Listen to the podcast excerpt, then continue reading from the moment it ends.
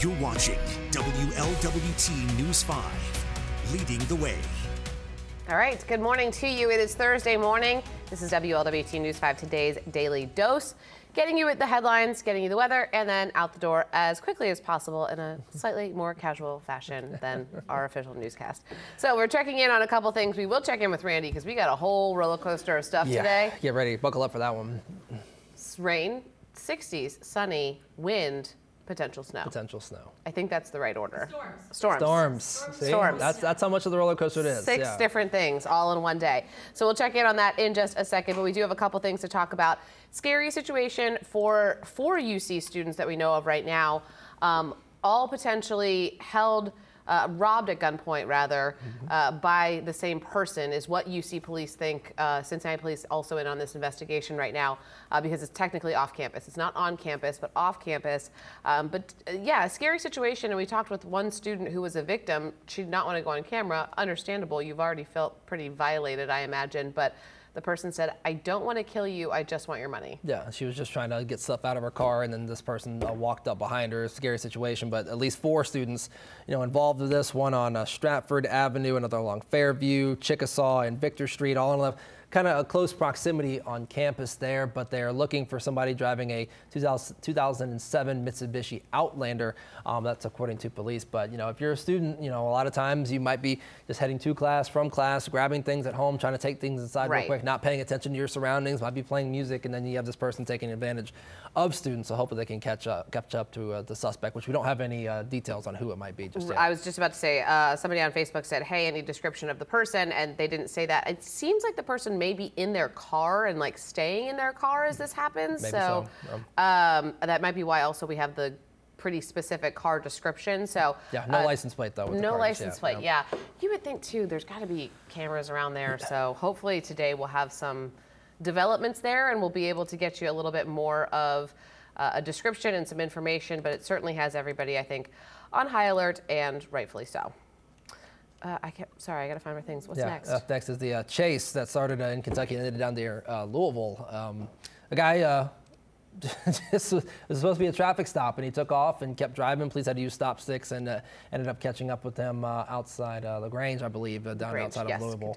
Um, so uh, taken into custody without any incident after the chase, of course. But you know, just another situation where police are just trying to take somebody in custody. This person didn't want to be arrested, and they drove off uh, from police and eventually were apprehended. All right, let's talk about the Forest Hills School levy. This has been an interesting situation for the district that has continued to unfold over the last, I would say, year or so. It's definitely ramped up over the last, I would say, six months uh, as we talk about school levies, how that could impact uh, the different people in the area, the school district specifically. Talking, there was a big conversation about potentially combining two schools that That blew up quick. do not want to be combined together. Um, but so this is the Forest Hills School District, and they're talking about the school levy. So the average price of a house in the school district is about $300,000. So according to the district's chart, it's about a $1,000 increase a year for a homeowner, um, $724.68 to be specific on a $300,000 home. Uh, shout out to uh, one of our executive producers, Stephanie, for doing that math for us. Um, but yeah, this has been a very big deal, and it's something that uh, the folks in this district are very outspoken about. Levies, you know, are, are a struggle to pass, but they have been in deficit spending for a very long time now, and it's something they know they cannot keep doing.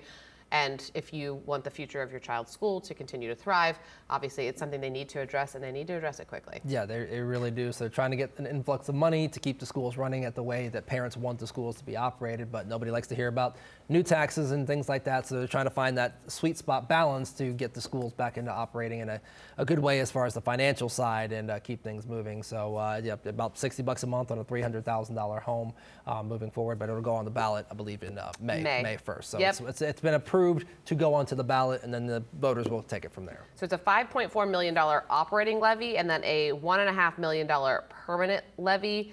Again, that obviously goes straight to the taxpayers on how all of that uh, would shake out. And if that happens or not, I guess we will find out in May. But I'm sure we'll do a lot more stories 100%. leading absolutely. up to that. Uh, man, why do I keep losing? No, well, we, we got to talk about Meredith and the fun she was having. Oh. And the wings that she has. Uh, I, yeah, already. She, I know she had one at five thir- five when we saw her. Oh, yeah. She had one at. Did she have one at 5:30? Yes, at the end. That's six. And, yeah, so She had at least four. At least four. that we know about. Yeah. And they had it for dinner last night. And I believe they've already had pizza. So they're they're committing to the Buffalo tour guide lifestyle. We'll talk more about that here in just a second. In the meantime, let's talk with Randy about the crazy forecast we're about to get.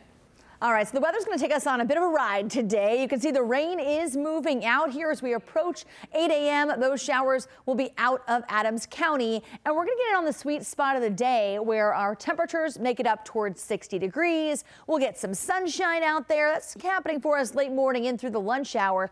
Then the winds pick up, and we have the potential for a line of stronger storms between about 3 and 6 p.m. as a cold front comes in, and you can see the temperatures quickly fall back into the 40s. A little bit of everything Yes. for a Thursday, Prepare getting us ready for the weekend, no doubt. Yeah, raincoat, winter coat, umbrella. Just if you have any type of weather gear, just throw it in your car because you might need. these need are it. the days where I can say to my husband, "That's why I have that in the car." Because he's always like, "Why is there so much stuff in here?" I'm like, "You never know when you're gonna need," and then I never use it or I forget that it's in there. So But this one day, you're this is the one day that I'm validated and having all of that ridiculous stuff. The semi-formal dress that I have in my car from I don't know 10 years ago that I need to donate, and uh, maybe I'll maybe I'll get to bust that out. Because I'm sure I'll fit in something I a did. A random event on Saturday night, that last I minute. that I fit in 10 years ago, as I'm seven and a half months pregnant. All right, let's talk about Buffalo. A lot of people are heading there. Yes. Which is really fun. Hopefully they're going to be loud. Hopefully they're going to be in all of their orange, so they stand out among the red and the blue out there. But if you are heading, we've got a whole crew out there, and they're having way too much fun. I'm not going to lie. Yeah, they, they all left yesterday morning. They all landed, got- drove down there, got there safely. They immediately jumped into all the wings, all the pizza they could get because you know that's Cigars? Buffalo. Buffalo. Yeah, you got to find the right stick to light up a heater. Mike Dardis. Mike Dardis, a direct quote. We don't know what that means, or at least I don't, as a Yeah, non-cigar smoker. Yeah, but he, he was in a cigar shop, found a uh, found a Bengals fan, and you know they had a good time talking Bengals and talking shop last night. But yeah, we have our ready to roar special one tonight at 7:30, and then we have another one Sunday, or excuse me, Saturday, right after the Chiefs and Jags play. We're gonna come right on after that game ends up. Get you ready for Sunday as well, because so much is happening. There's right so much happening, and these are really great chances because you know so many people say we want more sports in the newscast. We want more sports. Well, there's great sports stories to tell. We can't always fit it into the newscast because we also have to get the news in.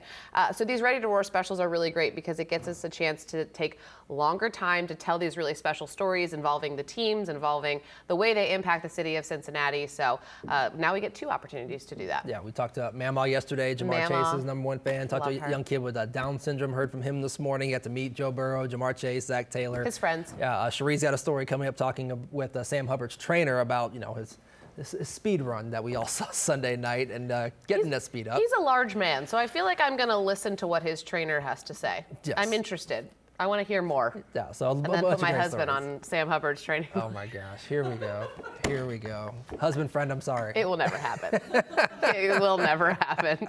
Anyway, that's all the time we have for today. Friday, tomorrow. We're all very excited as we especially head into this weekend, and we'll be back for you.